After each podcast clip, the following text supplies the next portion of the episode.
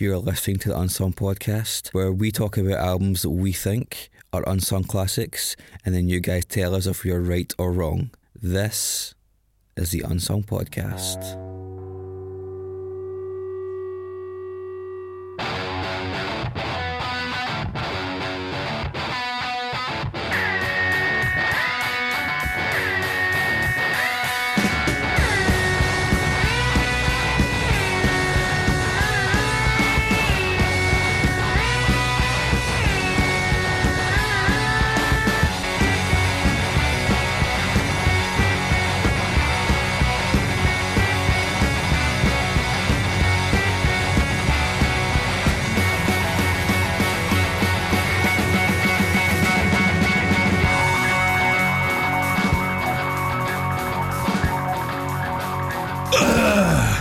We can't do that 2 weeks in a row, man.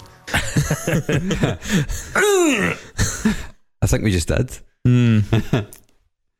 How are you today, Chris? Well, after like 70 odd episodes, you're bound to repeat something.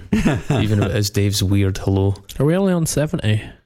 Oh yeah, I suppose we are. Yeah, it's a 73, right about 73, 72, something like that.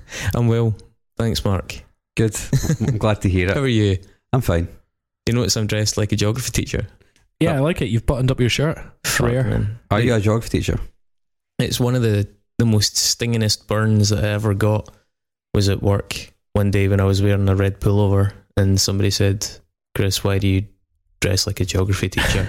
And I was like, "Shut up." And then I went and looked to myself. I was like, I fucking do. Yeah. Oh, man. You're a man who's about to reach the prime of life, so you need to dress for you pull it off. It's fine. Patronise me. It was actually because I made a tomato pasta and I had a very pale shirt on. I was like, I'm going to pull on any shit so I don't ruin this, because I keep doing that. I keep saying it'll be fine, it'll be fine, and then invariably it's not. And then you fuck it. Yeah, so that's why I'm wearing this. How are you, David? Yeah, David, how are you? Oh, I'm fine. I'm just recovering. I went to the Isle of Egg, watched some bands, DJ'd for 12 hours marathon, and all in I think I had 6 hours sleep in 4 days. So feeling a little bit fragile today, but I'm feeling positive as well. That's twice in a row you've been sort of slightly hungover. In the first time in 18 months. I've not been really drinking for about a year and a half, but... Can I ask... Big Dave's back on it. Look out, world. Can I ask, I love egg, does that explain the custardy tone of your socks? It does, yeah. I love egg, truly. It's a bit like that dress thing, you know, it's like, what colour are Dave's socks? And I thought mustard, but I do agree that custard is probably closer. Yeah. Yeah, there's a bit of depth in there. It's not just a flat yellow. There's a warmth to it. And only slightly warmer than your phone case. Yeah, I was going to say, it's quite similar in hue to your phone case. Do you guys not match your phone case to your socks? No. Not regularly, no. Are you wearing a wife beater as well? No, it's a t-shirt. Right, okay. I mean, you would pull off a wife beater. Thanks. I mean, I think you have. I have about 14 in my drawers, but it's fine. Is it wrong to refer to them as wife beaters? I think possibly it might be a little bit unwoke now. Yeah. I don't know. So we're gonna have loads of people from trailer parks phoning up to complain about us painting with broad strokes. No, we should introduce the podcast, shouldn't we? Yeah, we've already introduced each other. That's fine. Yeah. This week we're doing film soundtracks from films that flopped at the box office. Let's remind David that, because he spent all week under the illusion that I was the first one to fucking choose an album, and then we built the podcast around it. You chose it. I know, and then I was told that I couldn't do it. David, we tweet. I specifically remember us tweaking the remit to make sure you could still do Spawn, and it wasn't until me and Mark looked it up while you were on egg DJing for half a day that we were like, wait a minute, Spawn made a lot of money. That doesn't count. I mean, I think it's dire. I agree, it's dire. It's very bad, and I don't think it'll have made a profit overall.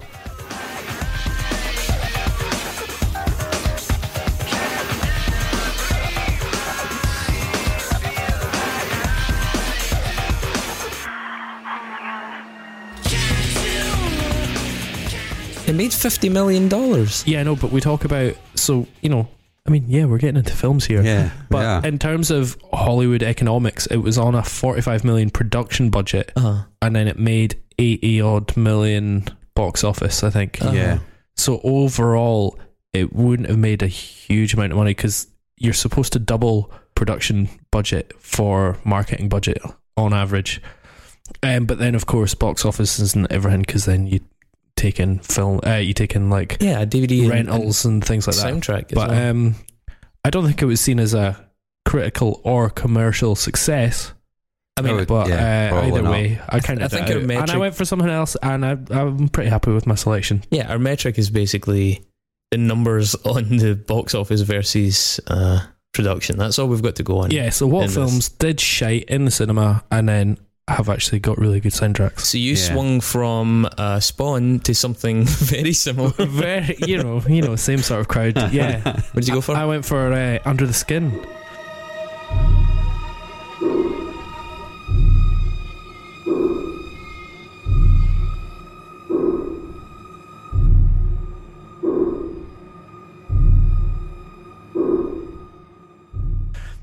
Starring Scarlett Johansson. Mark's initial response on the group app, oh boy. So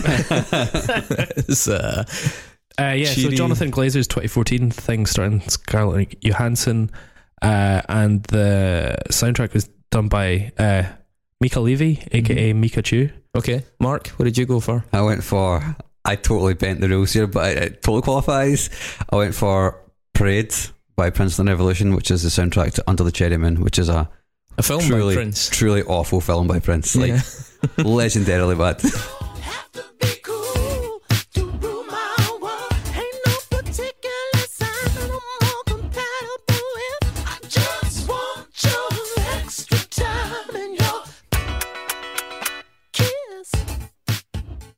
Motherfucker could do lots of good things, man, but this motherfucker could not act or direct.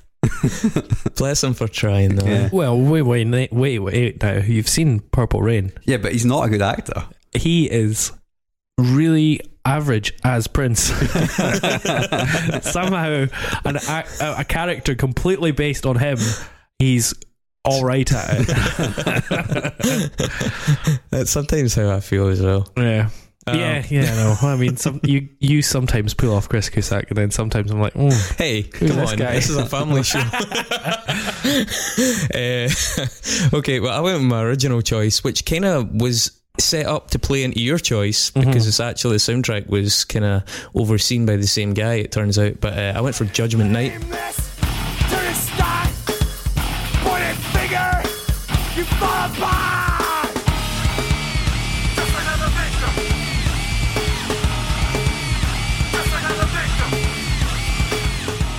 The 1993 movie with Emilio Estevez, Stephen Dorff, Cuba Gooding Jr., Jeremy Piven, Dennis Leary, and I believe Everlast in his one and maybe only acting role, which lost $9 million at the box office. It was $21 million production budget. I think it lost about 45% of its cost, and was seen as a bit a failure. I disagree that it's a bad movie. Really? I haven't seen it. I've watched the trailer and I watched some clips and I looked a bit brown. So it's a 35% on Rotten Tomatoes, right? Yeah. Which you're like, oh, okay. It's 6.6 on IMDb, which I think tends to be closer. And then, well, there's a site called CinemaScore, which is based on audience reviews. And I think that IMDb is pretty much 19-year-old white boys. Oh, damn it. As more or less. Like that. You look, at the top 100.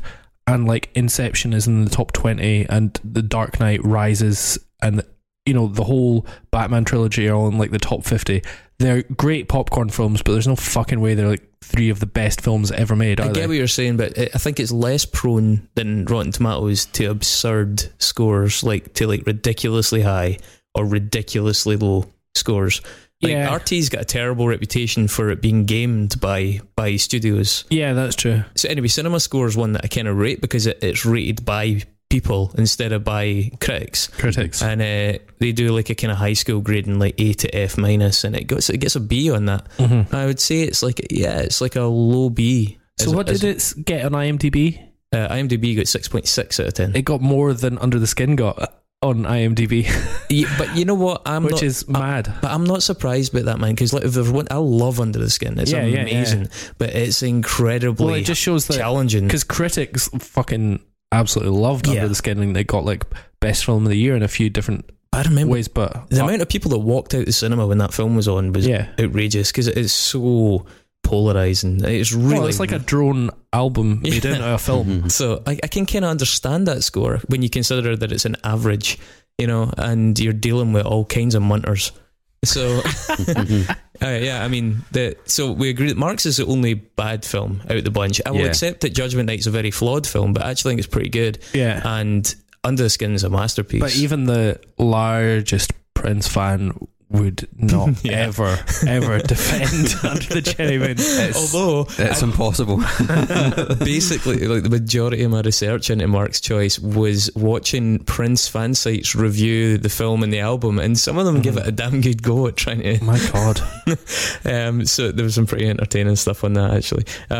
Who'd have thought there were? Well, I suppose you would have thought, but I didn't think there were so many dedicated Prince YouTube channels. Yeah, there's so many, and there's, I think there probably will be an influx of podcasts as well now because he's dead. Is he? I heard that. I mean, this felt, he tried very hard to kill his film career with this movie, didn't completely succeed. It did make 10 million on a 20 million budget, and it was critically eviscerated. And rightly so. It's a dreadful film. How did he spend 20 million on that film? Because it was shot in the French Riviera. Yeah, I suppose. Yeah, it was shot on location, and then which wouldn't have been cheap. And then, I mean, that's the thing. Like, I'm pretty sure there's probably some money from that has been went into the recording budget as well, getting Claire Fisher in. You know, the very noted siphoned. Sort of, backhanders, probably expenses. Well, your soundtrack recording comes under the general film budget, so if you're recording an album, you might as well. Although it would be interesting to see how that worked, because he'd obviously have an album deal as well. Yeah, and that's also an astronomical amount for an album. Yeah, especially if you're doing your own production. Even a million of that 20 is like quite a lot. So I think probably some of the budget would have been getting Claire Fisher in to do some of the scoring on it. He had Paisley Park at this point, so he was probably not getting paid a lot of money or been given a lot of money to make records because he had all the shit, he owned all the shit. Do you know what I mean? Yeah, but likewise, it shouldn't cost him that much. Yeah, but it probably didn't. I think it probably was just mostly being on location. Yeah. You know, and also he fired the director half, like a third of the way through. Yeah, there also must have been a huge amount of cocaine taken. Like just like daily cocaine rider would have been massive. It's also marked. That would actually, you know, the production company would have to pay for that out of cash somehow. Yeah, probably a lot of receipts made out for croissants. Yeah. This marked his period as well, moving from like frilly blouses to slick back and suits, didn't it? Yeah. So maybe he had to invest in a whole new wardrobe. And it's probably a big wardrobe. He did not invest in a wardrobe. He invested in a tailor who made his clothes for his wardrobe. Yeah, didn't mean he invested in an actual cupboard, Mark. Down at MFI. MFI has to be a big motherfucker. I think we just say IKEA now, or people don't get it. I think he invested in a factory in Paisley Park to make his clothes, which probably did happen in the 80s. Anyway, so like, who wants to go first in this? I think you should go first because your film is because I'm prepared. No, I'm very prepared as well. It's Prince. I'm super prepared. Over prepared. I'm just the right amount of prepared. David's had to be 8 hours to get prepared. So but I think our films are actually, our soundtracks are actually soundtracks, whereas yours is just like a marketing exercise. Mine is one of the I mean, I absolutely acknowledge it has nothing to do with the film. It's one of the most legendary soundtracks, though. Yes. We could talk about that now. Yeah. Right, okay. Judgment Night came out in 1993. It was like Emilio Estevez right after he'd done Mighty Ducks, I think, and he wanted to sort of avoid getting into stuff that was too family friendly. He was trying to get away from his Brat Pack status and trying to be a serious actor. Yeah, and it was also just as Dennis Leary was sort of like kicking in as this kind of counterculture, sort of Irish Catholic ripoff of Bill Hicks, wholesale stealing chunks of Bill Hicks's set as well. I think Bill Hicks's family actually took that up with Dennis Leary at one point after he died. Maybe his sister even spoke to him in person about it, I'm not sure. It was directed by a guy called Stephen Hopkins, who had also done Predator 2, which is a pretty good film, Blown Away, which is a pretty good film, and Nightmare on Elm Street 5, The Dream Child, which is not a pretty good film. I don't think I've seen that one. It's not worth it. And I think part of like this film doing really badly, it must in part come down to the fact that it was released 1 week after Demolition Man, which was an outrageous success, like really big at the time. Yeah, in terms of popcorn blockbuster. Yeah. But also aiming, it was probably an 18, I'd imagine. Yeah, but I think R-rated. 15 or 18, it trebled, I think, its production budget. Yeah, Demolition Man, it was huge. In terms of being catered for action movies, that was probably soaking up a lot of like loose change at that time. The film itself is just about these four guys going to a boxing match that get stuck in the freeway. They're going to miss the match, so they divert down through Chicago. It was made, it came out in 93, and bearing in mind this is about the time of the LA riots in 92, and there were a bunch of films coming out sort of like loosely nodding to that. The film Falling Down, Michael Douglas, is that a Joe Schumacher film? I think that one. That is, yeah. Sort of made reference to some of that urban decay and unrest thing as well, the antagonism between the police and things like that. And this film kind of captures that a little bit, which I think is to its credit. It does sort of maybe slightly cast those areas of Chicago as incredibly barren and hostile a bit too much, you know, detracting from the fact that people were still people and still involved in their communities. But, you know, I've seen it done to a far worse extent in films. It's pretty good. It's them trying to get away from these guys that they end up accidentally seeing executing someone in the street who's ripped them off. The four guys who are from a kind of reasonably middle class neighbourhood are then trying to get around this kind of urban decay sprawl. They can't get the police to answer calls, and meanwhile they're being pursued by these hoods. It's a pretty watchable movie. I quite like it. It's got some really great set pieces in it. And I like the fact that it flips that sort of thing of like, usually you watch horror films where it's young women running away from male killers, and here you've got like four hapless sort of middle class guys that are going soft in their sort of like mid-30s, like losing their edge, and they're now suddenly up against it and they're just shit scared. Yeah, decent movie. Reminiscent a bit of The Warriors, reminiscent a bit of Escape from New York, reminiscent a little bit of New Jack City. Actually, talking about Escape from New York, one of my other choices for soundtrack would probably be Escape from LA. It's a vastly inferior sequel that had a pretty decent soundtrack, albeit patchy, but interesting. A lot of fun, that film. It's terrible, but it's also a lot of fun. Yeah, I mean, just so over the top. Surfing on a Cadillac. I know. We can talk about that, I guess. We could probably do like another mixtape that's maybe like Hummers. No, like something like non-musicians doing albums or something like that, because, you know, John Carpenter his first thing is not being a musician, but then he's made some incredible music. So. Yeah, but the Escape from LA one's kind of an exception in his canon, because it's actually bands like Tool and stuff like that do it. It's a compilation album rather than a score like he does in like Precinct 13 and stuff like that. Anyway, yeah, so, I mean, I've kind of chosen this film, the soundtrack to this film, for its influence as opposed to its out and out quality. It brings together a host, I think it's 12 rock acts and 11 hip hop acts. Cypress Hill are on it twice, which is why the difference. The Judgment Night soundtrack, I think, is looked back on as being one of the precursors to new metal, and rightly so. It didn't invent that crossover idea, obviously. Rage Against the Machine had already kind of, 1992, they'd gone triple platinum with their debut. 1991, Public Enemy and Anthrax had collaborated on Bring the Noise, which is a fucking great tune.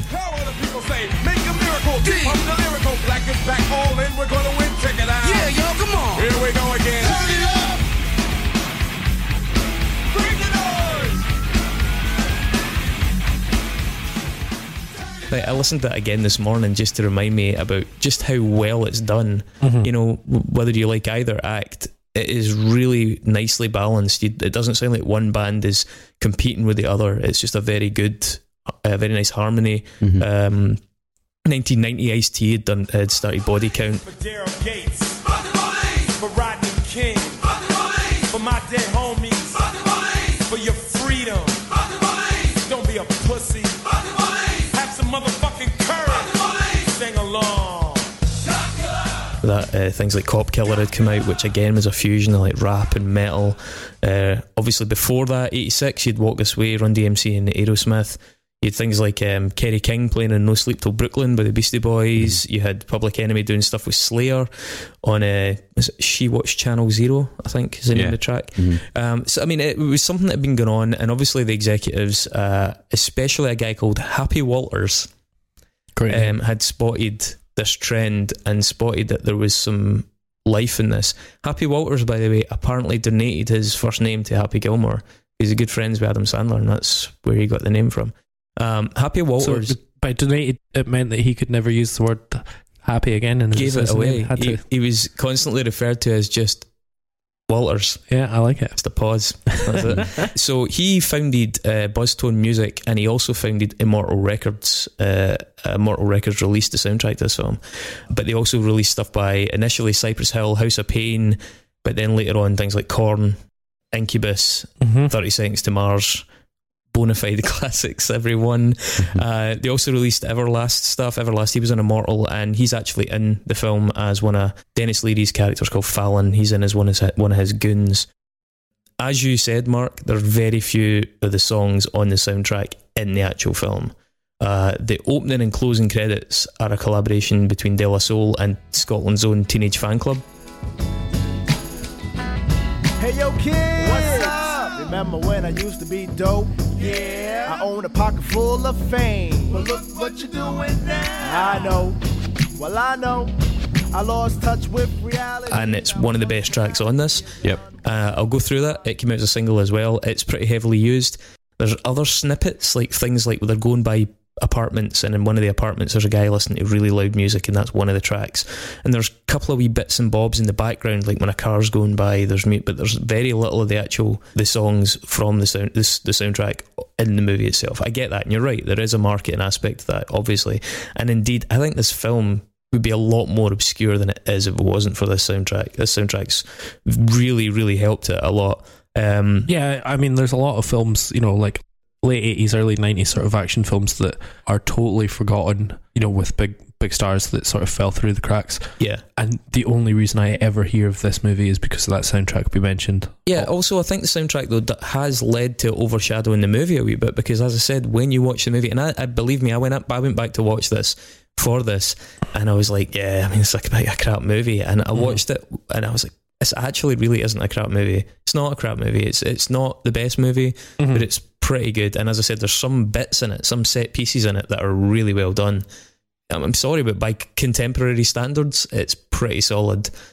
Happy Walters, by the way, was also the guy who was behind the Spawn soundtrack, which was for 6 days David's choice until we realised. Until I found out it made too much money. Spawn made a shit ton of money. So, which did a very similar thing, but instead of rap and rock, it was electronic rock stuff. Yeah, so you had stuff like rock artists like Korn once again, but Slayer once again, Henry Rollins,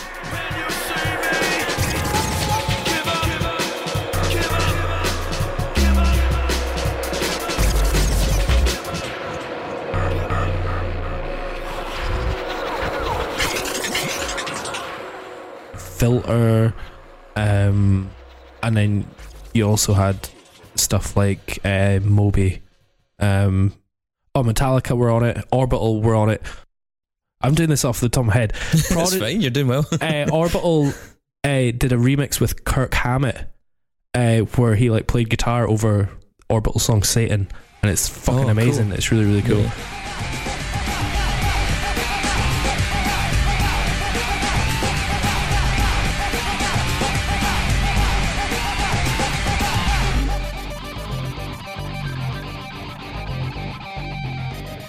You know, this is the third time we've mentioned the Orbital song Satan. Yeah, it's such a good tune though.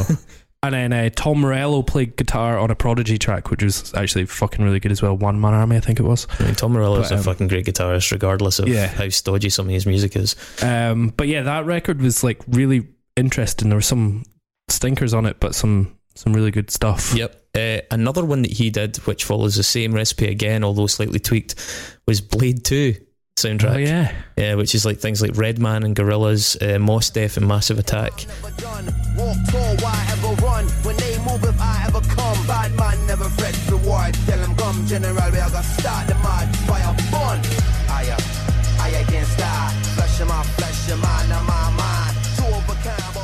Even Fatboy Slim, Mystical and Moby. Again, same concept, mixing these different artists from different genres. And remember the trance song from the first Blade, you know, when the blood comes out? Oh yeah, the disco. Public Domain kicking it to you, man. Yeah, I'm going to obviously cut this in.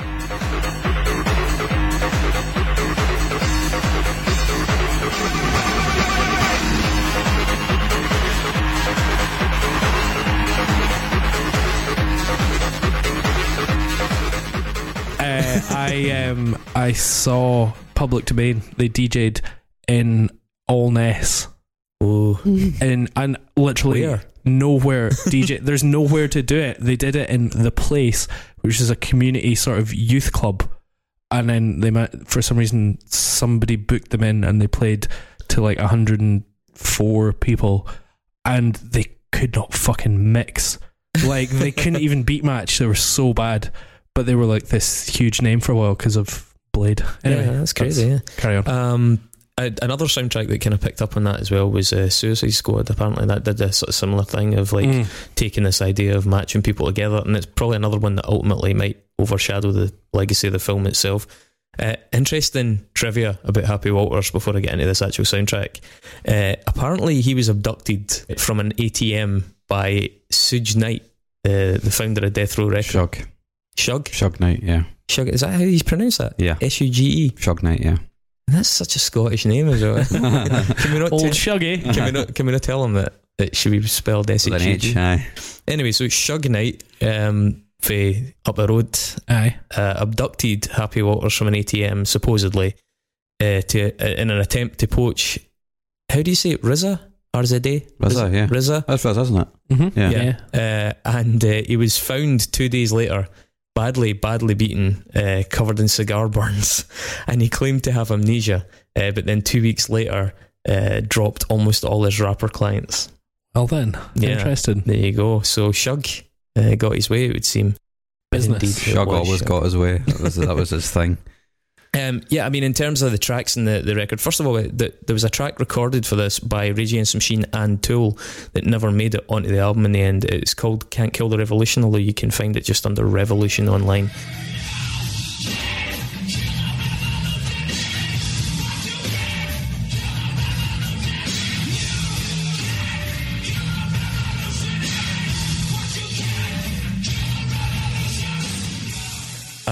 Maynard Keenan had originally been a singer in Rage, or had sung with them for some time before Zach came in, I believe, and he sings on Know Your Enemy in the first record as well, doesn't he, in the bridge. Yeah.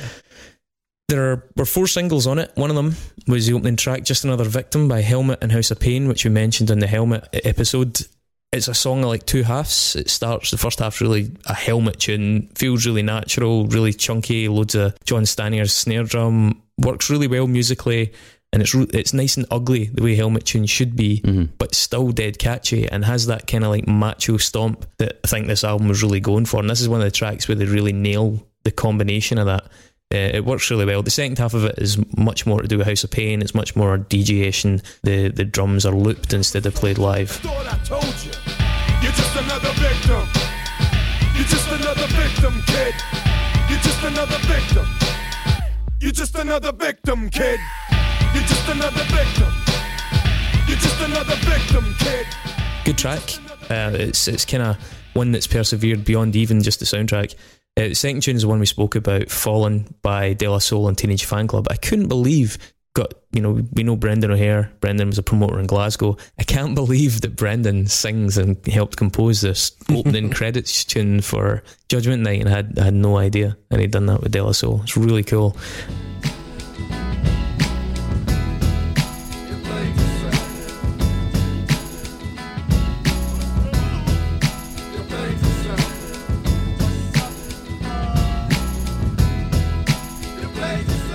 Such a good vibe in this song, man. The guitars are amazing, and the De La Soul flow is just fucking, it's always great, but it's especially good on this song. It's one of, when I was reading, it's like a proper classic hip hop track. Yeah, it is. And reading reviews of the soundtrack, people are like, this soundtrack is very up and down, but this is a proper cut. This is like a really, really good example of the formula working. Like these guys worked well together.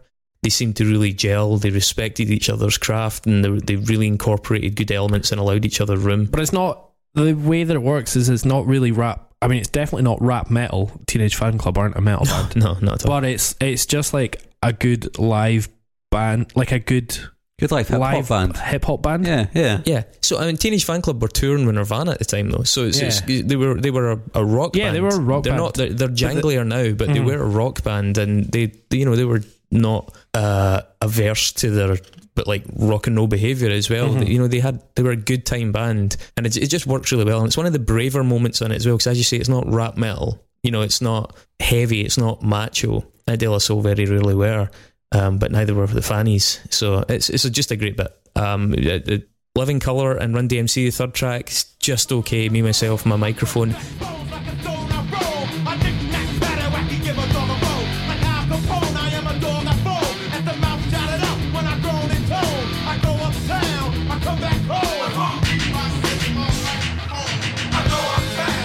A good kind of catchy hook, but the rest of the song's pretty weak. It's a bit cheesy, I think. Yeah, it's cheesy. I think Run DMC fucking smash it though. Yeah, I think it's Living Colour guitar great. Stuff that kind of lets it down. Well, that's what I was going to say. Like, one of the weird things about the mix is the guitar is overwhelming. Yeah. It's like way too much of it. Like, he just played over the track when it was finished.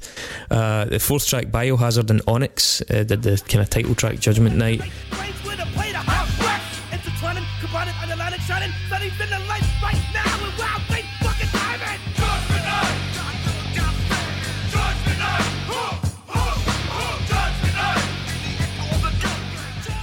As you can imagine, pretty macho. Pretty much the precursor to most of the worst rap metal that came out. They'd actually already toured together as a live combination thing called Bionics. I'd never heard Onyx before, really, and I was actually quite impressed with this. I didn't really like the Biohazard shit. I'm not a big Biohazard fan. No, me neither. I kind of feel like this one should have been better though, because apparently the Bionics thing, they worked on it together for a while, and it was quite a good cohesive live show. That this track didn't really gel the way some of their live touring stuff did. Yeah.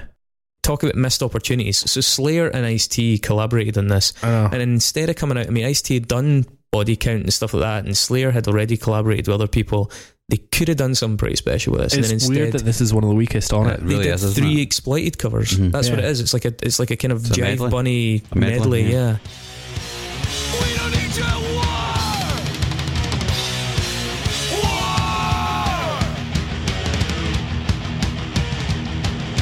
Military feet starving countries. Trauma brings you to your knees. It's interesting because on the Spawn soundtrack, Slayer team up with Atari Teenage Riot.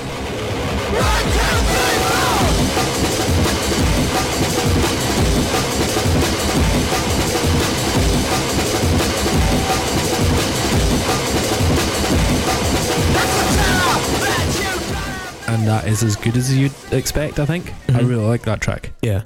It's so heavy, but on this, they just shite it, I think. Maybe the criticism sunk in. I don't know. It does seem slightly lazy. Yeah, I mean, you never know where each band are at this point. Yeah. I mean, I suppose in 1993, Slayer were, coming off the Holy Trinity and working out what they wanted to do, so...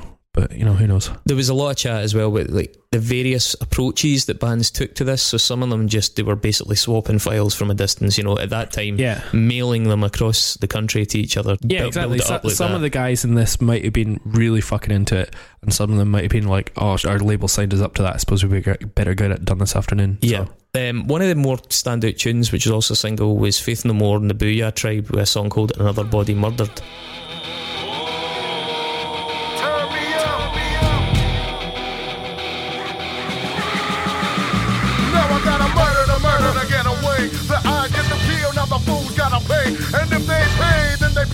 I think this is my favourite one on it, just because it's the one that's got the most fuck you energy in it. Yeah, it's just such a fucking innovative collaboration. Booyaa Tribe, where are they from again, the Booyaa Tribe? It's like Polynesian or something like that. They're I can't.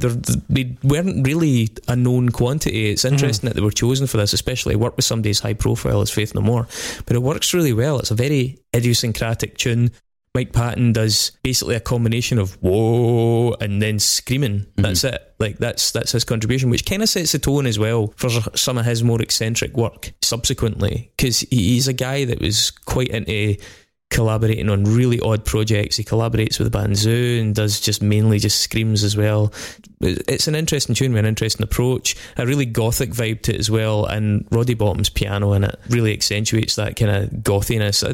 As you say, I think it's one of the strongest tunes on it. And it's another one that's sort of survived. You can hear that tune at metal clubs and stuff, standing on its own two feet. Yep. Track 7, Sonic Youth and Cypress Hill, I Love You Mary Jane.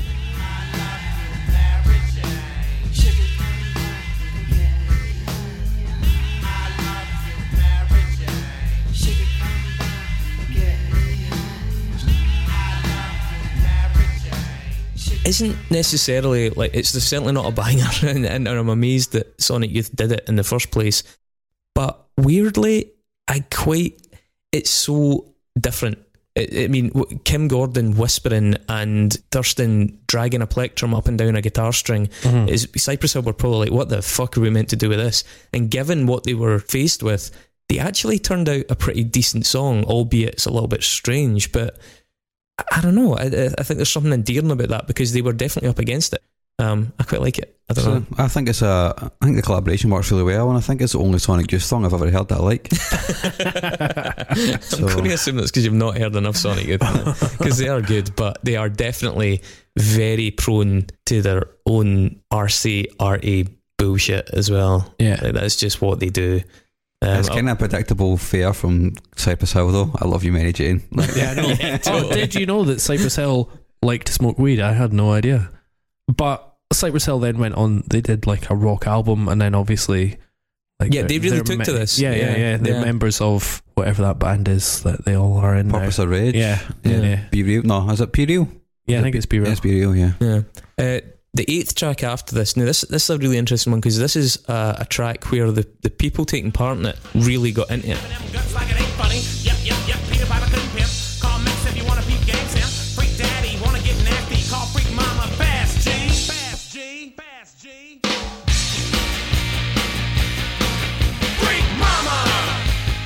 So the interviews with Sir Mix-a-Lot, he went into the studio with Muttoney. They all just got like a shitload of beer, skinned up a bunch of joints and jammed together. That's such a weird mix though, isn't it? It's so odd. This is the thing though, because it doesn't work because of the mix. Yeah. But the thing is, it works as a tune because it's two different genres jamming together, and I think there's something much more authentic and endearing about this track than some of the others. You say that, it would be interesting to hear like an album of this, see what they'd get up to over like a few weeks in the studio. Because I don't think this quite works, but I can totally see what they're getting at, and it's one of the more adventurous tracks in the whole album. Totally. It's not just like, alright, you're going to do our thing and we'll do your thing. Like, they're doing something wonky. They really engaged with the spirit of it, I think. Yeah, and it's not a track I'm going to go and listen to. No, I mean, it's not one of the strongest tracks, but in terms of their investing in the project and being up for it and sort of, apparently they got on great. They said they were a bit wary at first, then they just really bonded in the studio and it turned into this thing. And it just, I like big muffs, I cannot lie. Very good, David. You mean, I just thought that right there. I would have thought that Sir Mix-a-Lot was irrelevant at this point, but I don't know what his cultural cachet was like at this stage. I think he still had a couple of things in the tank. Yeah, I think he had a couple of things come out in the back of that. Track 9, Dinosaur Jr. and Del the Funky Homo Sapien. You're behind for the mind and for the soul. That's how I roll. Now I hold the mic like my life depended on it. I'm doing your bonnet. My lawn gets watered and I'm apart from whackness. I'm separated. Missing Link, which is a clever title when you consider Dinosaur Jr. and the Funky Homo Sapien. Yeah. Nice one. It's a bit of a lame tune, to be honest. I'm not a big Dinosaur Jr. fan anyway. It's kind of sluggish, even though it's quite tuneful. One endearing quality, probably for you as well, Mark, is that it did lead to a Saturday Night Live performance that featured J Mascis, Mike D, Del the Funky Homo Sapien, and Mike Watt all on stage playing the tune, and apparently it's on YouTube. It's a pretty killer performance. Del's a great rapper, man, and the guitar, this works so well for me because J Mascis is not singing. Honestly, man, if we ever end up being asked to do a fucking Dinosaur Jr. record, I am going to have a face like Fizz. Number 10, Therapy and Fatal, whoever Fatal is.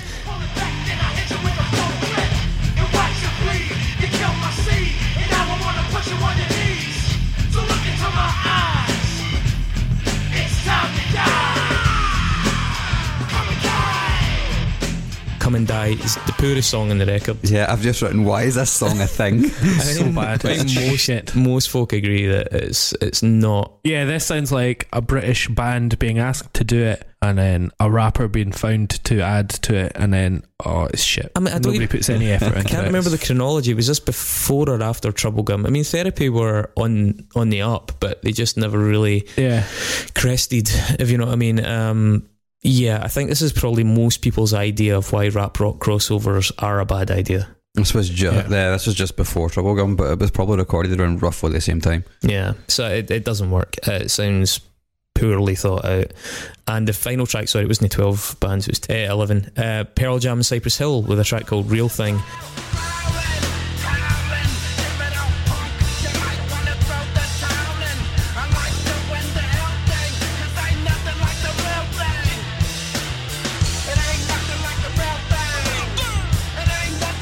Which is pretty awful. Eddie Vedder refused to take part in it. Doesn't really sound like Pearl Jam, and given that this is Pearl Jam at a stage that I couldn't be fucked with Pearl Jam anyway, There's not a lot of merit going on here. Stone Gossard doing this weird backing vocal, Cypress Hill sort of just cobbling this thing. It's not got a lot of life or personality. It's considering what Sonic Youth did with Cypress Hill, it really shows it up. Exactly, yeah. And I think it's probably saying a lot that Eddie Vedder didn't really want anything to do with it as well. Mm-hmm.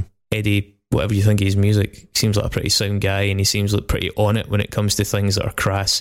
Yeah, this feels pretty crass. Yeah, definitely. So, I mean, I'm not going to say for a minute that it's not a very flawed record. There's at least 4 tracks in here that I would not want to listen to again, but there's also a lot of tracks in here that are very innovative, like the Fannies and De La Soul one in particular, the Helmet track, Faith No More track's brilliant. I like the Sonic Youth Cypress Hill one, and I admire what Mudhoney and Sir Mix-a-Lot were trying to do, even if it didn't necessarily work. And it set the template. It didn't invent the rap rock crossover, but it consolidated that idea. The idea was drifting about, as I say, in little blips and bloops, and then this was like one big solid chunk of that, and then new metal happened on the back of it, and so it's hugely influential. And I think there's a lot of like nostalgic qualities to it. I'm sure you'll agree. I think it's pretty decent. Yeah.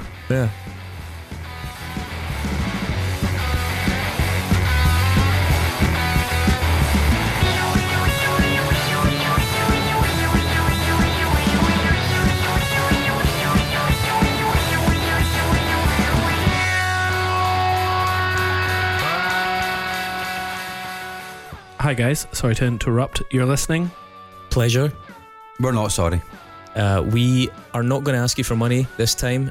The main obstacle to us really kind of starting to get this thing to kind of pay for itself and help us get better facilities and maybe eventually do a filmed version of it is money. And so one way that we've decided we can get around that is if you tag people and we can just expand the audience, because when the audience expands, if the same percentage of people still pay, that's fine. So we just need more people to listen, and then the same small percentage of people will pay. Yeah, hopefully we've done a solid enough job to this point that you're not embarrassed to tag people in. So if you do think there's an episode someone will like, or you even just want to bring it to someone's attention, we'd really appreciate that. Likewise, reviews kind of help push us up the charts as well.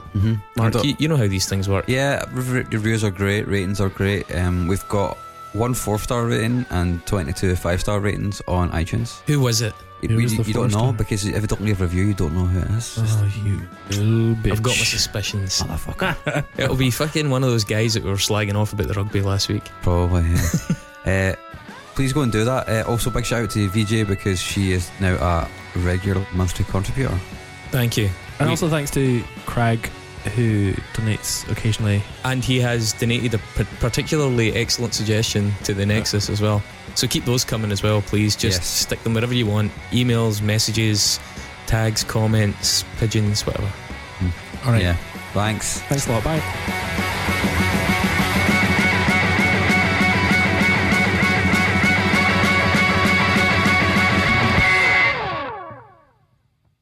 Leave that to the end. I give you the floor. Who's next?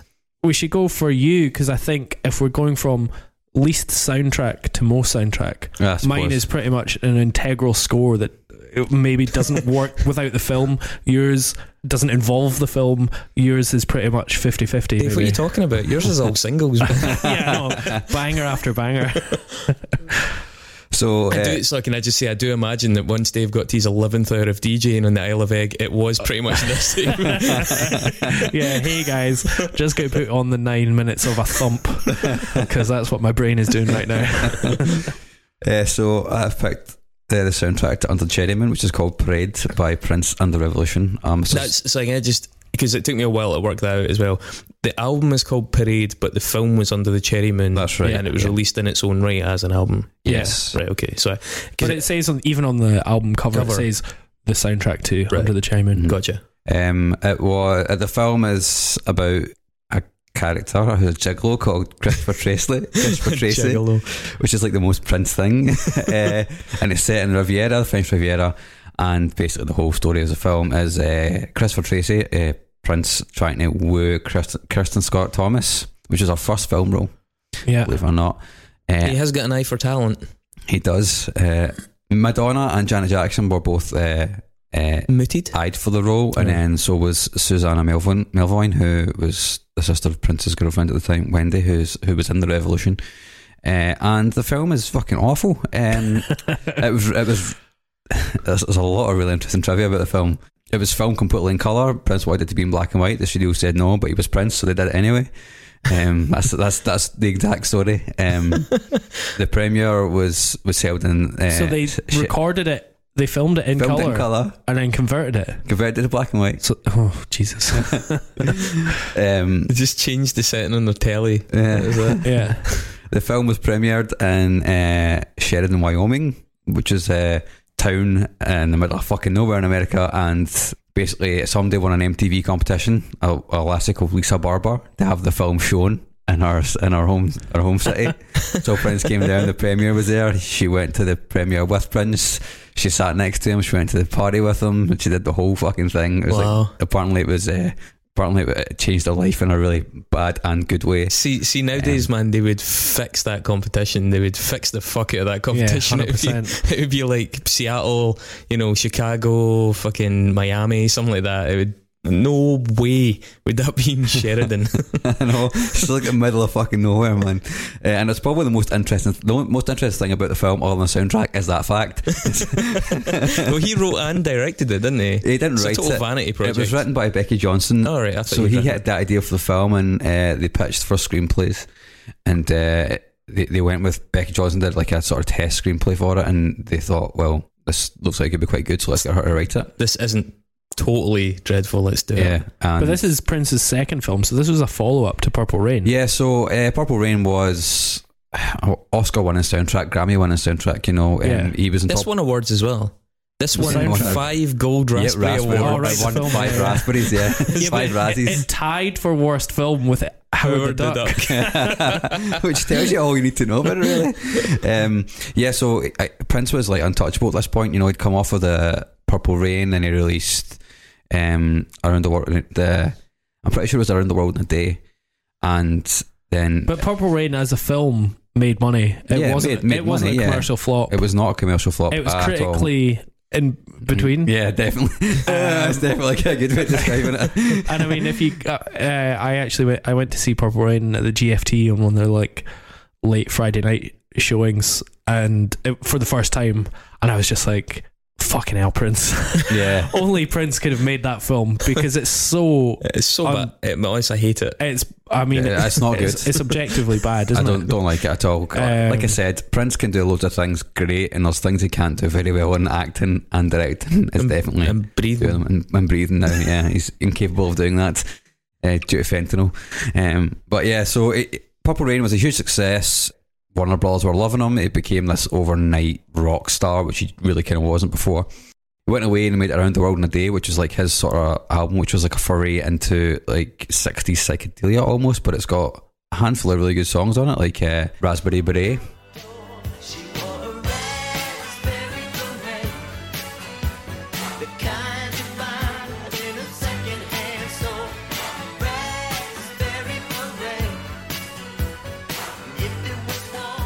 which is one of his best songs, I would say. When he's top four. Yeah. I have a Prince top four, and that's one of them. You have a Prince top four? Mm. Paisley Park and Pop Life are two good songs on that record. America's pretty good, but not a patch for anything which is on this record. So Parade comes next. He wants to do another film. The record company, who are also the film studio, go, okay, let's do this. So they decide to make Under the Cherry Moon.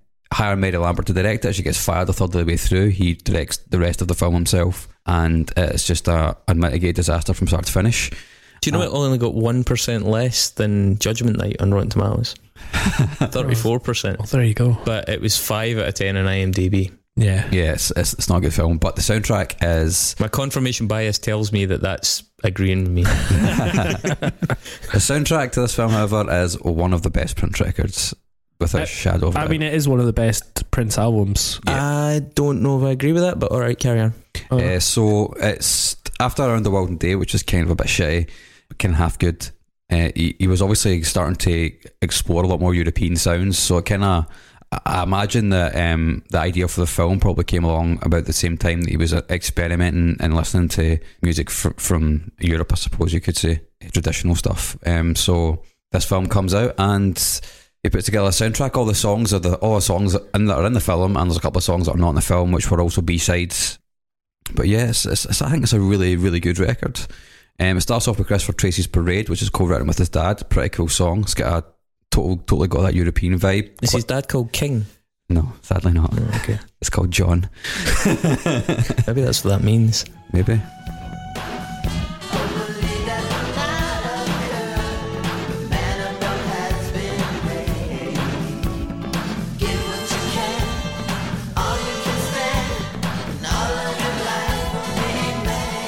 First track's definitely an opening title style track. New Position is the second track. It's got like a kind of weird jazzy funky hybrid. You can see him kind of pushing his jazz funky kind of feels in a completely new direction here, which is why it's so interesting.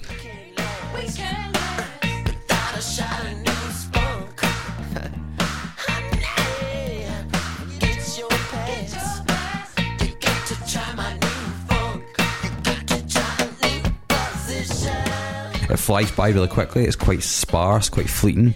The first four tracks are really short. Yeah, so the rumour is that the first four songs were recorded all at once, on the spot, back to back, and like just a big burst of creativity.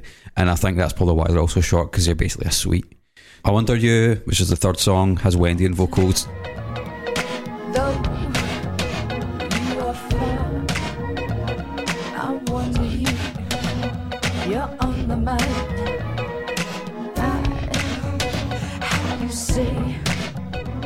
She's pretty decent vocalist as well, but it's kind of got this kind of druggy feel.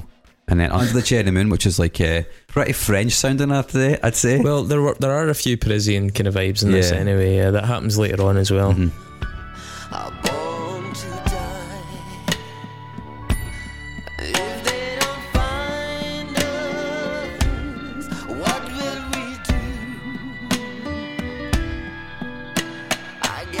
Another co-write with his dad. This is where you can really start to hear Claire Fisher's string arrangements coming into play. The strings in this song are super lush, and it has that kind of laid-back lounge bar feel. As being a gigolo in the Riviera, it's probably quite apt for his character. See, I remember those days myself. Yeah. This is my soundtrack. It's all about being laid back. Yeah, it's all about being laid, really. One thing that really strikes me about this album is the really odd production on the drums. That was kind of a Prince staple with a lot of his 80s records. Yeah, but this one especially. So I think it really works at times, but at other times it's really odd. Mm-hmm. Certainly, especially listening to this album versus in a room and headphones. Mm-hmm. On headphones, the drum production I think is quite distracting at times because of the panning. Yeah. Mm-hmm. A lot of pre-90 records are only made for rooms, and they don't even think about headphones. And it is weird. Listening to certain albums like that. There's a shit story, carry on. I think one of the reasons that he started doing that as well is because Around the World in a Day, apparently that's the first time he'd actually started probably ever listening to the Beatles, so that's where you get that kind of 60s psychedelia vibe on it. And they did a lot of that shit when they started doing stereo mixing and other songs. I've heard of them, I've never actually listened to any by them. A lot of the drums are kind of weird pans and all that because Because the drummer couldn't drum. No, I mean, it was all mono. I think, no, weird pans, like walk. Weird pots and pans of Satan. But like when they did stereo records, like it was only the hard two records of their career that were doing it. So like mixing drums in stereo was something they'd never, like George Martin had never done before. So I think maybe he got some influence from that kind of approach. And playing drums is something Ringo had never done before. Yeah. He wasn't even the best drummer in the Beatles. I watched the episode of The Simpsons where Marge does a portrait of him and he gets it like 20 years later and he holds it up and just goes, yeah. Really fucking funny. Yeah, I mean, I watched a couple of like I said, like fan reviews of this, and a message that came across and something I hadn't really considered until I was reflecting back on my own impressions of it, is that the first side of this on record, the way it was released, is much more about the film. Yeah, it's much more about catering to the mood of the scenes, and it's much more about it being more of a soundtrack. Mm-hmm. So the first half of this is more akin to what Dave's bringing to the table here, and the second half is much more about the songs individually.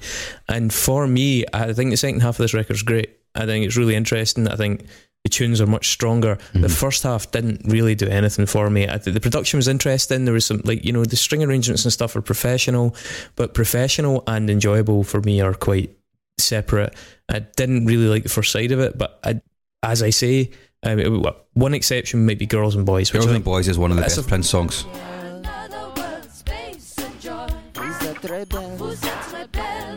Girls and Boys.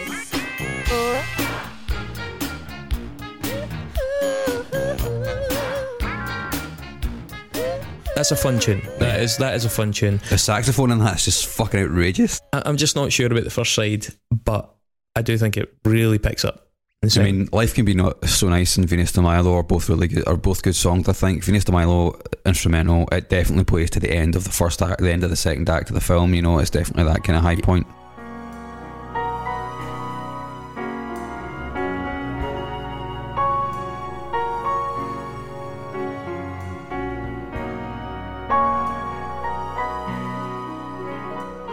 Orchestral arrangement is brilliant. Then the second half of the record, it's a shame that Do You Lie is in the middle, because that would be the best 4-song run of any of pretty much most albums ever written, I think. Yeah, Do You Lie is sort of tongue in cheek, and it's very French as well. Yeah, totally. The accordion and stuff, it's like ridiculously so. Mm-hmm.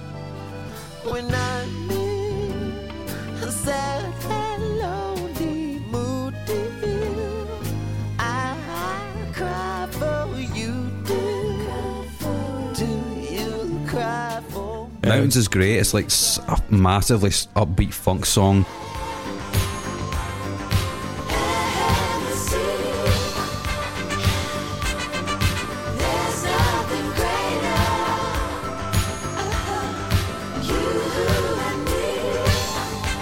Mountains is textbook Prince for me. Absolutely. It's like his head voices up at play there.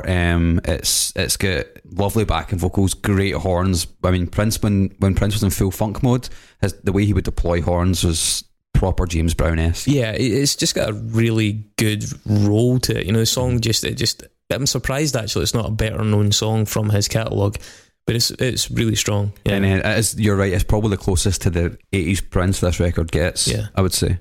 Because Kiss, which is after Do You Lie, Kiss is fucking brilliant. It is brilliant. It's not 80s Prince though. It's Kiss Prince is, in a different it's just level. Proper classic. It's a classic.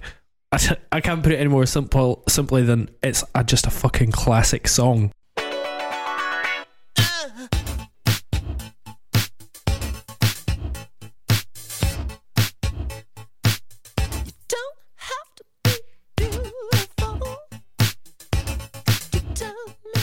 Like Kiss is, it's Chris's completely timeless. Top 4, by the way. Kiss is another one unbelievable. I mean, it's probably one of the best, you know, top 50 songs of all time. To be honest, you know, he wrote that for Maserati, who was one of his artists, and he liked it so much that he stole it back off him for this record. So it's actually Maserati's backing vocals are actually the backing vocals on the song, because he just took it back off him and re-recorded the vocals. I mean, Dave's right; it is totally timeless. It got played at about 3:20 on Saturday night at the DJ set.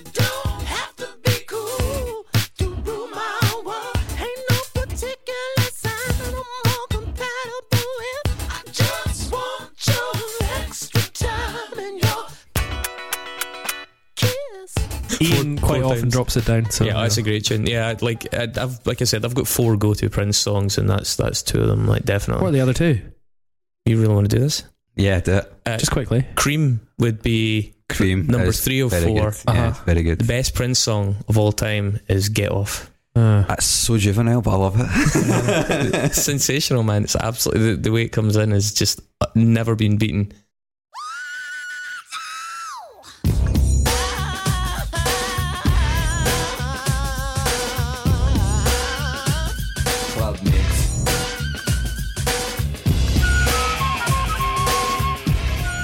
Interesting. Aside for that, I do think Kiss stands out a wee bit in this record, though. The production on it it just all comes together so much better, I think, than in some of the other tracks. It just really, everything feels right in that song. The mix is fucking perfect. There's a longer version of this, which was apparently going to be in the record, but was not, because there's a whole massive intro to that song as well. But that's because one side of the record would have had to be bigger than the other. But the sort of knowledge from the Prince vault of fucking fan knowledge is that he made the executive decision close to when the record was about to be released that, you know what, this song just needs to be the single. Mm-hmm. It just needs to be that, because that's all it needs. Yeah. And he was totally right. Yeah, he was right. Yeah. And then another Love a Hole in Your Head is underrated, low-key, one of the best Prince songs ever written, I think.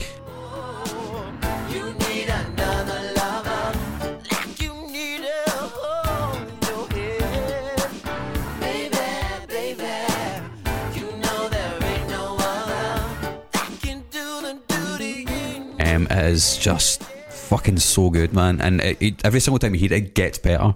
That chorus just gets me every single time, man. It's just got so much charge in it, and it's so irresistibly dancing. You can't see this, but Mark is getting really animated. He's feeling so good, man. I've never seen him like this. The bass is amazing as well in this song. We always knew this would happen if we started doing Prince in episodes. I don't want to put any kind of ornaments out the road. But I mean, is that not a great song, though? That's a really good song. Yeah, it's pretty good. And then it ends. Yeah, no, it ends with, I think, my top one or my second top one. Top one, or that's definitely my top 2 favourite French songs. Right, Sometimes It Snows in April, which is just it's fucking amazing, achingly beautiful. It does. I can tell.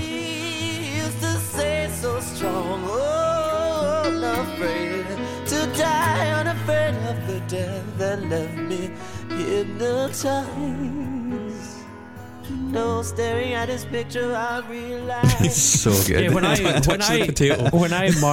met Mark for the first time, and I was like, my God, he's definitely a Sometimes It Snows in April sort of guy. And he was right. You can see it from the other side of the street. Yeah. Got it. Oh my God. You know what? You just get me, Dave. Is that... Oh my God. I mean, so yeah, it is a very good album. It is a very good album. And that is like, one of the best songs ever written. So fuck you. Yeah. Does it, I don't know, does how shit the film tarnish it? I mean, that helped in terms of what we're talking about. The shitness of the film just helped it qualify for this episode. Ultimately, it was a means to an end. Yeah, true.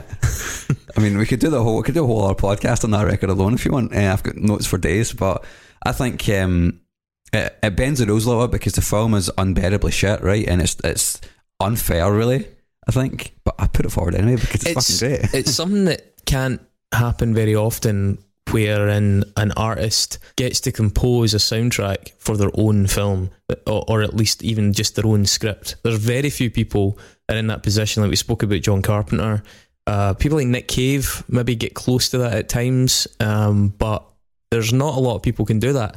I mean, fortunately for them, their Madonna. Mm-hmm. Fortunately for them, their films tend to be a bit better than this film. But it's still an interesting, what's the word? It is the complete artistic package. Like, it is an authored vision, more or less. I mean, I know somebody else wrote the script, but it's a huge project, and I admire that and the singularity of, you know, vision as well. I don't think it's as strong in the first half as it is in the second half, but I do agree it's got some timeless music on it. It's a cruddy movie, though. Oh, yeah. So... Let me get this straight. I've been thinking about this. Okay. Mark, if this gets voted in, does that mean that... No. The answer's no. Does that mean that that's the Prince album? Oh, the answer's no. Because, or does that mean that Prince somehow gets 2 passes? He is Prince. No, I mean, we could. There was always a discussion we had when we were way back at the start. Whereas we start like dissecting artists with huge catalogs, there could be an opportunity of doing more than one record for them. You know, I mean, I think we've all got bands like that we could use. This is sound the Mark backpedaling. Yeah, I know. You could have Maiden. Yeah, they're not going in again. Yeah. They didn't get in the first time though. Do you know what I mean? They didn't get in the first time. You fucking love some weird shit, Chris. You could like. What the fuck's that got to do with it? I couldn't think of any off the top of my head, but you know, you like artists with like huge back catalogs as well. So of course I do. Yeah, but we can only put one in. Mm-hmm. So you better hope that this doesn't get chosen. It's not going to anyway. Mine's going to get chosen. Probably will. Probably will. And talking of which, David. Under the Skin. 2013, although it came out. The soundtrack came out in 2014, I think. Yeah, well, I think the film actually got released in 2014 as well. Most places, 13, it was like going around the film festivals and stuff like that. Okay. And it was sort of a film festival film. Yeah, people said it was by far the best film at the Venice Film Festival. I know that. Yeah, and so it cost about 11 million £11 million to make, and it only made 4.5 back, even though it got fucking rave reviews.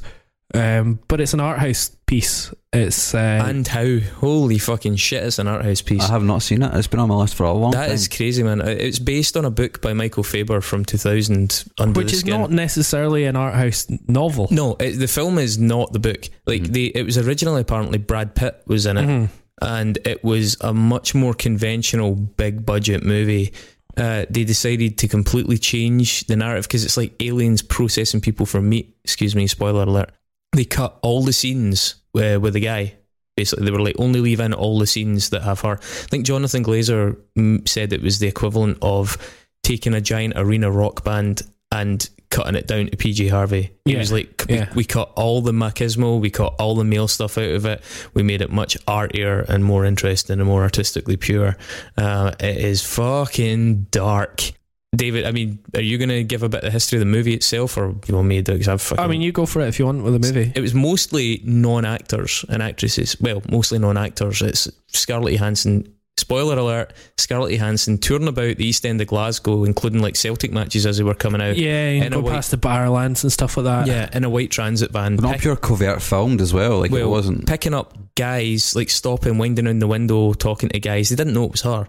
She's got dark hair and it kind of looks not so much like herself. But eventually what they did was the guys would get into the van for a lift, then they would get them to sign a release and say to them, look, if you want to do this, you're going to need to get naked, you're going to need to do this. But then the actors in it, including the boy with the severe facial disfigurement, that was all real. Like, he was in it, an advocate and an actor with facial disfigurement, and he actually contributed part of his character's writing. He had some recommendations on how she'd act and react to him. It's a fucking phenomenally ambitious film, and it is really pretty spectacular, albeit dead, impenetrable at points, and totally bleak, like really fucking bleak. There's no joy in this film, I don't think, but, you know. Weird fact, though, part of it was shot nice and sleazy, just covertly, like her and her entourage were just on a night out because one of my friends was actually ended up standing drinking with her. Yeah. And she was apparently just dead nice. She was also eating in the deli round the corner from where we're recording right now, maybe about, it was like 30 seconds away from here. Yeah. She was just going in and out, and people didn't think it was her because they didn't know she was in town filming it. Other actresses had been linked to it originally. There's also a meme of her falling over. And it was like it was a meme about 5 or 6 years ago, and that was on Sulky Hall Street when she was filming. Yeah, so I saw her in town, but she wasn't filming, but she was just having dinner at Stravagan. Yeah, that was wild. She really loved it here. Like, the whole chat was that she wanted to invest in property here and move back. One thing for people that are from out with Glasgow, one thing Glasgow does really well, and it's partly the attitude of, oh, you think you're better than me, is we don't particularly hassle celebrities. There's a lot of celebrities in Glasgow that just move about quite freely because the attitude here is not to be overawed by fame, but to treat people pretty normally. So even just in this area, there's loads and loads of like very recognisable faces, people from the movies like Alien and Lord of the Rings, comedians, writers, folk from Game of Thrones. They just cut about. They just do their own thing and they don't get bothered. And that's actually, I think, something that she really enjoyed. Around about the same time, Halle Berry was filming in Glasgow as well. it was a really weird period. Mm-hmm. For we also had, like, Brad Pitt was over for that fucking shite zombie World War Z, yeah, stuff like that. So yeah, so this was shot here, and it's really odd. Scotland makes for a weird location, and especially when you embrace its bleakness. Also, again, spoiler alert, the guy at the end that tears her flesh off when he tries to rape her was not an actor. Yeah. It wasn't a real rape, but he was the owner of the land that they'd filmed it on, and they'd said to him, do you want to play the part? And he was like, yeah, cool. Yeah. And okay. It's interesting that, like, a lot of Scottish movies come here to, like, get those incredible aerial shots of the mountains and sky and stuff like that, whereas in this film it's mostly weather like it is today, you know, it's grey and drizzly, cloudy and oppressive, and you can't see fucking anything, or it's, you know, the East End of Glasgow. The housing schemes of the East End are bleak, some of them, yeah, exactly. So, you know, they're not here for the scenery, although there are parts that are in sort of darkly beautiful places, but not in that sort of picture postcard sort of thing that you're used to seeing. As somebody that has gone to more than a few Celtic matches, I'm a wee bit gutted I didn't get picked up in a transit van by Scarlett Johansson. And then asked to get your... How weird is it as well that this came out the same week as, was it Avengers? Oh, really? Yeah, which was also in, which is crazy. Yeah, it's like, you know, it shows how, you know, versatile an actress she is, and she is a really good actor. I really like her, and she works really well in this film because, you know, she's a sort of legendary sex symbol, and yet she kind of inverts that. They play on that in this, yeah, exactly. Because you're like, it's fucking Scarlett Johansson, but it's so... This was her first nude scene, of all time, and she kind of... The way they play the nude scene is her seeming perplexed at her sexuality. Yeah, like, it's very well done. It's like she's really, like, confused as to why people are attracted to her and stuff. It's good. Also, this film has less than 50 lines of dialogue in the entire movie. Mm-hmm. I love films like that. Yeah. You're going to love this film. Big fan. So the director, have you seen Sexy Beast? No. That was Jonathan Glazer's first film. Amazing. Then he did Birth, which is... Birth is so weird. Oh, it's really good, but it's unbelievably dark as well. Yeah. The opening scene of Birth, for anyone that's not seen it, the first 2 minutes is some of the greatest cinematography. It is wonderful. But Jonathan Glazer, he's also quite famed for his commercials, but also for his incredible work on music videos, which is maybe why the music works so well with this, because he's able to utilise sort of cinematography without any words, really. As you said, you know, less than 50 lines of dialogue. He did that. He did Karma Coma by Massive Attack, Universal by Blur, Street Spirit, that, you know, amazing slow motion one, Radiohead. He also did Karma Police as well, which is a fucking ridiculous... It's a totally iconic video, Virtual Insanity by Jamiroquai. Oh, one of my favourites. No, but that video is fucking ridiculous. The video was great, God damn that band. Yeah, fuck that band. It's back to Top Loader again. Yeah. So, you know... He's apparently, Mica Levi said that one of the best things about working with Jonathan Glazer was the non-musical terminology he uses to get his ideas across to her. She said it was really interesting to have his wishes for the direction of the score conveyed in such kind of non-esoteric musical terms.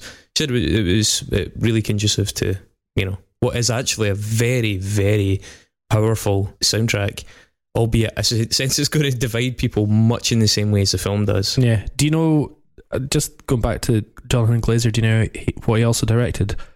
The famous horses surfing Guinness advert. Oh, did he? With the Left Field soundtrack. The White Horses. Uh-huh. Yeah, he'd done the one before, which was like the old Italian guys doing the swimming, and then they get a pint of Guinness at the end. It's like 1998 or something like that. And then Guinness loved it so much they gave him more money, and he did that. Again, really, the horses one's really iconic as well. Yeah, it really is. So, yeah, I mean, you can't really...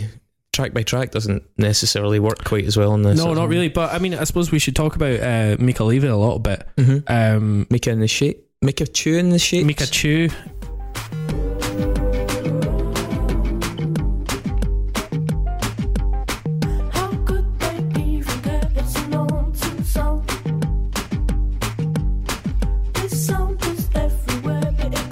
Yeah. So I'd never really heard much of her stuff before. She's a sort of London, UK based indie, quite twee actually to begin with. Yeah, she was a DJ as well at one point. She's only 27 year old by the way when she did this. Yeah, I know, it's really annoying. Crazy, yeah. You know, fucking Steven Spielberg was only 27 when he directed Jaws. Fuck the world. Fucking Steven Spielberg. And here we are wasting our lives in my front room. But also, she'd was very interested in classical music, but also liked neoclassical music and did a bunch of art installations, which is what originally brought her to the attention of the people that put her on to, or put Jonathan Glazer onto her. Yeah, that's, and she started. Cool. And she was doing a lot of like sort of jazz collaborations and stuff with MCs like Ghost Poet and Baker Trouble and stuff like that. So she was always into really interesting, diverse stuff. Yeah, but this was her first ever work on a film, and big responsibility. Hell, she just went for it. Yeah. She really went for it. And it was interesting, she said that she didn't really listen to any other soundtracks because she didn't want to be shaped by that. Instead, she was listening to stuff like John Cage and...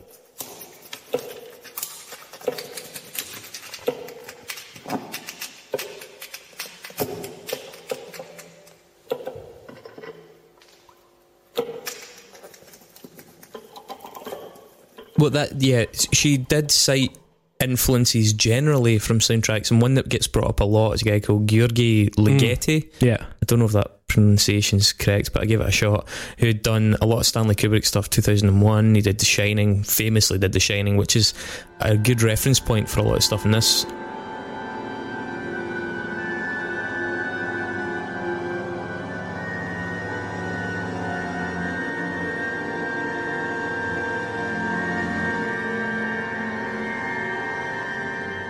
And he also did Eyes Wide Shut. And that name gets brought up a lot in discussions about this soundtrack, I think. Yeah. Do you know, Eyes Wide Shut is not a good film to me, but the soundtrack is creepy as fuck. Yeah, yeah. There's like that little piano thing, and that's stuck with me forever.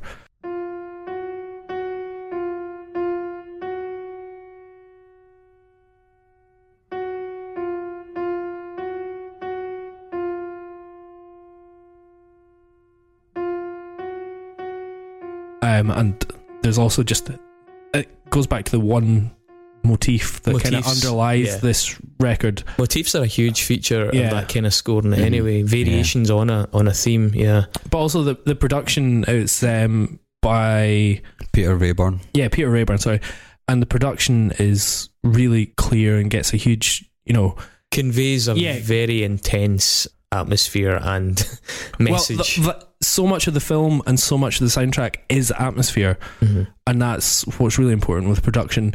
Much like the cinematography is to the visuals of the film, the production. Yeah, really you're helping realise that the ideas. There's also an analogy that gets mentioned a lot, is the beehive analogy. They asked Mica Levi about that in interviews as well. Just this sense sonically of being in a beehive. Yeah, this constant buzzing. There are low drones. There are high drones.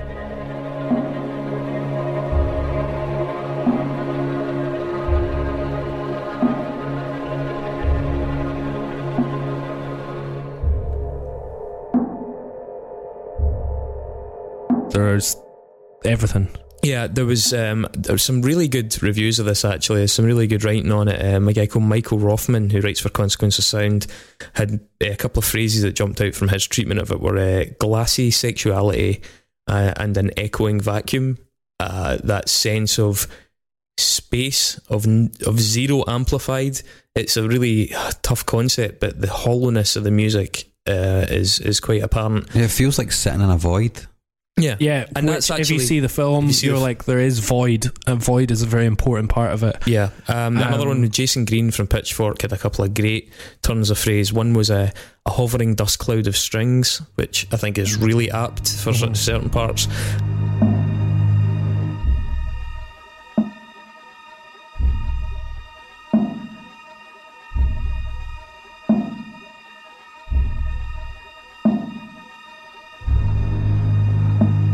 And a locust plague of dry tremolos, and when you hear it, those are really well observed. I think there's a really insect-like, disconcerting, buzzing nastiness to the sound, to the soundtrack.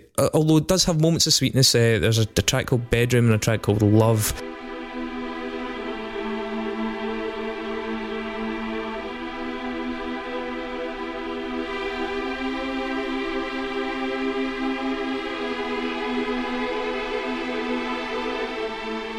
Which I think were compared to a guy called Angelo Badalamenti, who used to do stuff for David Lynch, and they're kind of warmer and a bit more romantic. Yeah, Love sounds kind of like it's got that sort of 90s trance chord progression, but then sort of fucked up. But it is a little bit syrupy, but obviously, you know, it's supposed to be. Yeah, it works well. It needs that refresher in this, because like, you couldn't have this soundtrack all the way through with that metronomic sort of. Somebody had described it in a review as being like somebody with a dead leg stamping with one leg and dragging the other behind them. Yeah.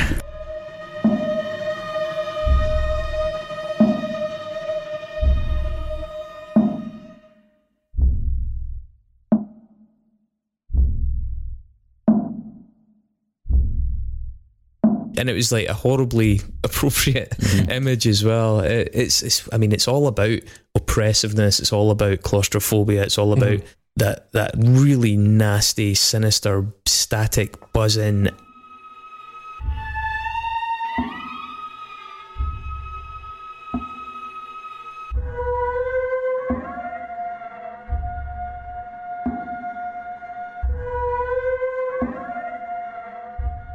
I don't know. It's really foreboding. You know? It is, and it is. It's a brilliantly realised interpretation of the visuals, I think. Why did you jump to this one, Dave? Because it was a pretty big departure from originally intended to do Spawn to doing something that's like far out as this. I think I then just went to film scores that I love and really appreciate that I could talk about, and then was like, oh, which ones of these didn't make money. And, you know, this one didn't make money, but, like, I fucking loved the film when I saw it, and the soundtrack made such an impression on me when I watched it. Somehow it's, you know, this unsettling sort of ambient work that is yet catchy.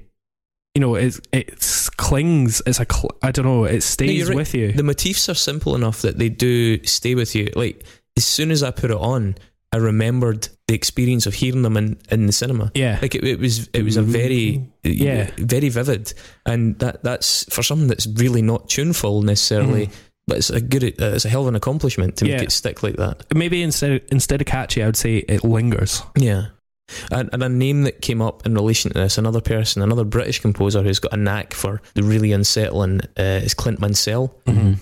He's a lot more orchestral, maybe more structured than this, but equally with, you know, Requiem for a Dream and things like that, it has a flair for stuff that's really quite upsetting and uneasy.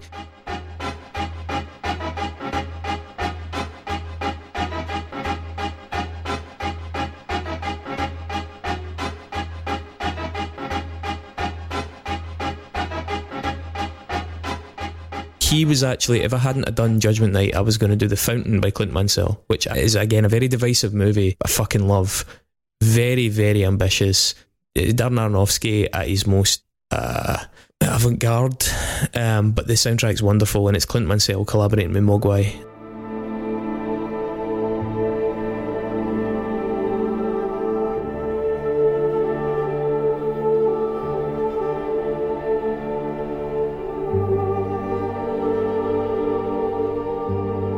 That's another one I would have brought to the table, and for the same reasons that David says, it's one I've got that I'm disappointed that the film performed so badly, because I think it is actually quite beautiful, but the music certainly is. But I think this is actually a great choice, man. I think it's really fucking far out, though.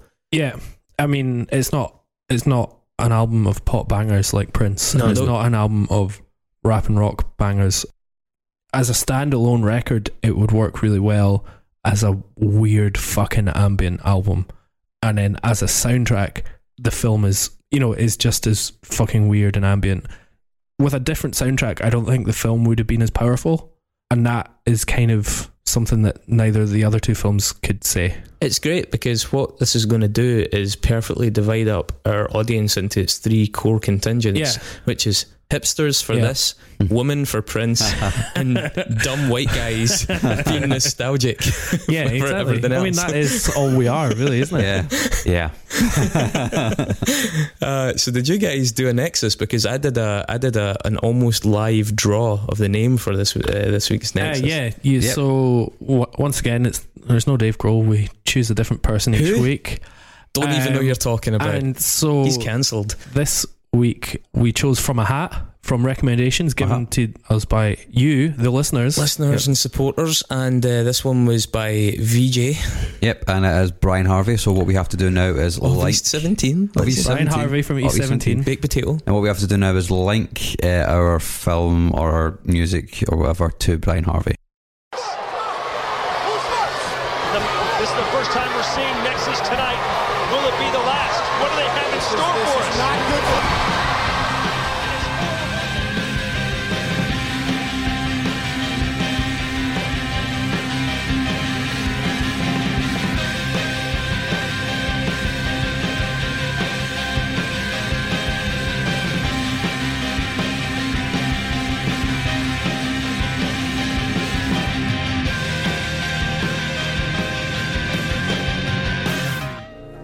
Why am I here? You're in the Nexus.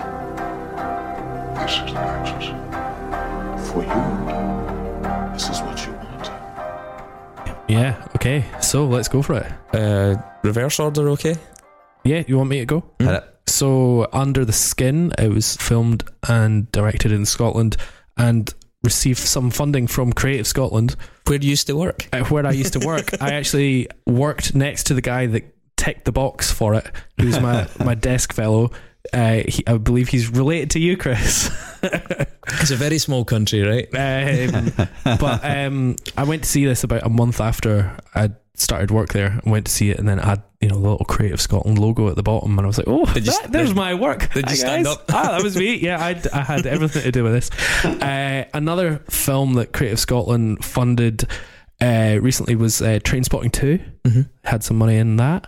Trainspotting 2, obviously directed by Danny Boyle. The box may well have been ticked by the same person. Mm-hmm. Danny Boyle, I do believe we have mentioned this with our interview with Ben Power, but he was the he directed the opening of the UK Olympic Games in 2012. He did indeed. Which featured some music by Fuck Buttons and Black Mass. It also featured Fatboy Slim doing a big fucking remix of Rockefeller Skank, I think it was, at one point. Fatboy Slim, the Brighton DJ, used to be in the House Martins, and also then in the 90s was part of 90s power couple with Zoe Ball. Yeah, they're now sadly divorced. Zoe Ball, I had a massive crush on Zoe Ball. Oh, she was a total babe.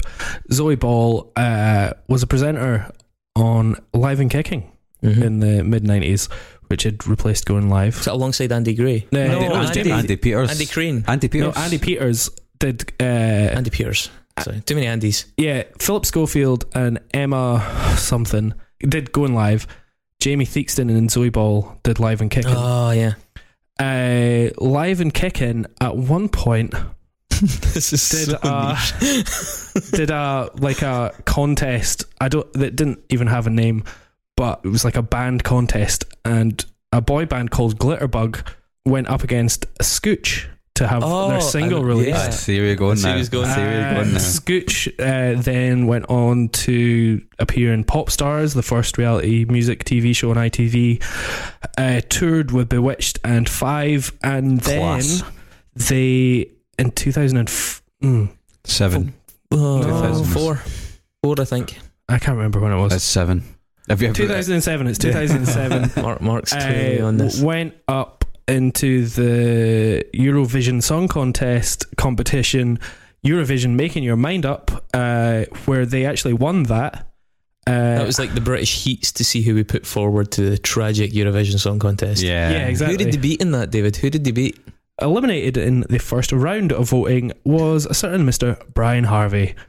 So there you go. So grim that he was doing that. Yeah, wow. This was after his potato car accident, which we'll talk about. Fuck, man, see, the more I read about him and his suicide attempts, he was hospitalised like 6 weeks ago because he did a live stream on Facebook where he talked about harming himself. Oh, fucking hell. I know. And VJ had already put this in the thing, and I was like, oh fuck, I feel a wee bit bad about this. But oh no, didn't he stop me saying baked potato and I did it?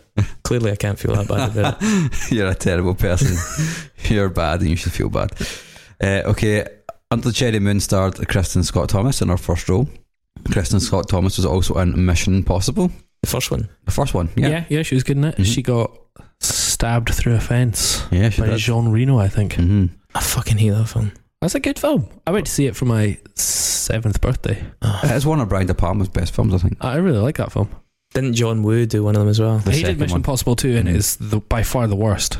Yeah, but the first one was like a good European, interesting spy thriller. The latest couple have been quite good, like throwaway popcorn films as well. I thought Ghost Protocol was pretty decent. Anyway, let's move on. Well, it's keeping on Mission Impossible. The lead actor in that film is Mr. Tom Cruise. Yeah, Mr. Tom Cruise was in a film called The Firm with Gene Hackman, which is actually a pretty good film. Yeah, a good film actually. Yeah, and Gene Hackman was also in The French Connection in 1970. I watched that last week. It's also a very good film. Yeah, great. In The French Connection was a well-known actress called Sheila Ferguson, who was in the soul group The 3 Degrees. It's her only film role. She plays in The 3 Degrees. The 3 Degrees play in the nightclub scene. Oh, okay, there you go. So it's like the band are playing in that. Well, that's her only film role, and she was also on season 4 of I'm a Celebrity, Get Me Out of Here with Mr. Brian Harvey. Fuck off. Jesus, that's too close. You shouldn't get from The 3 Degrees to Brian Harvey in one step. That's mental. Fuck. Yeah. Final Nexus, Judgment Night co-star Dennis Leary, as I said, that kind of early 90s Bill Hicks ripoff, The Cure for Cancer and things like that. And I mean, I have yet to see this.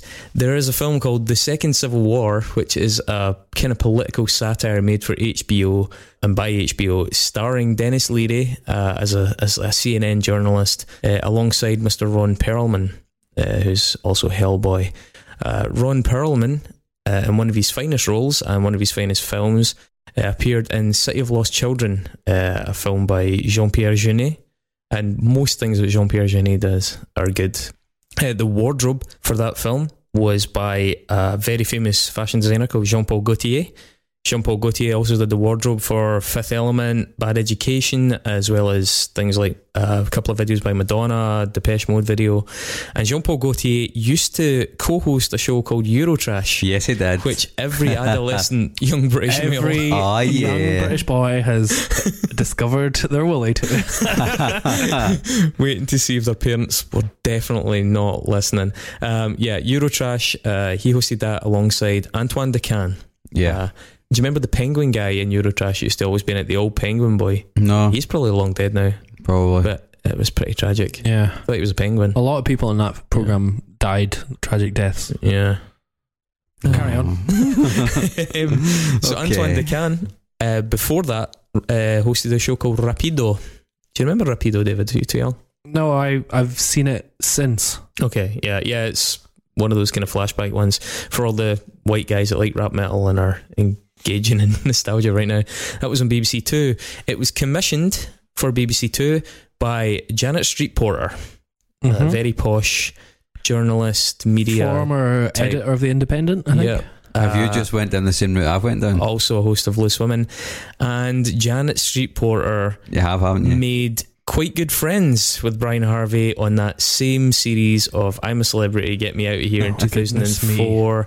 After they initially got off to a pretty bad start arguing, Brian Harvey was apparently outraged because he thought there would be people hiding in the bushes bringing them pizza and stuff after they'd done scenes eating anuses and things like that. They were like, that's actually all you're getting to eat. And he was outraged. And then his grandmother died, so he quickly bailed out of the season and didn't finish it. Yep.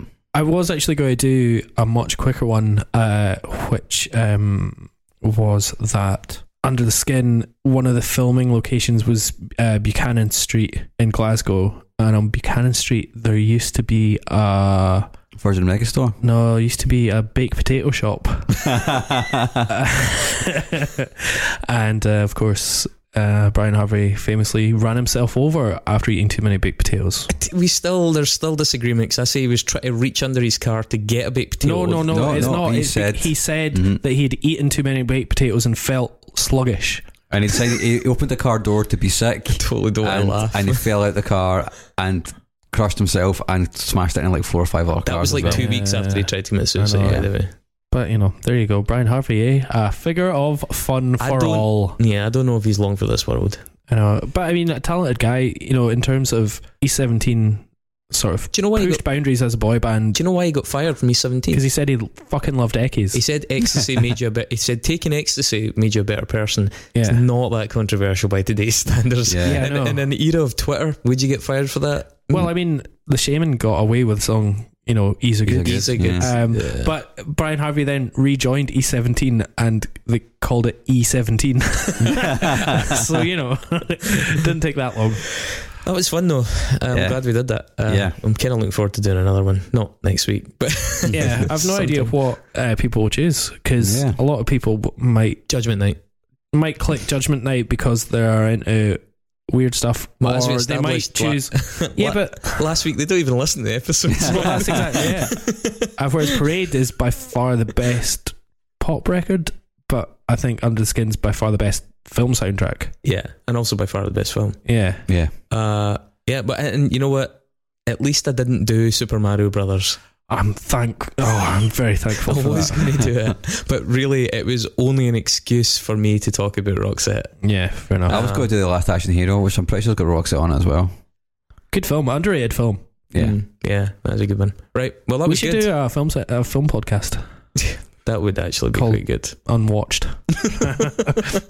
Don't give away our secrets, man. That's not a Patreon bonus. That's fucking when we sell that shit up. I don't mind. The world needs exactly is another three white men sitting around talking about films. I would say so. I believe that platform is unfilled.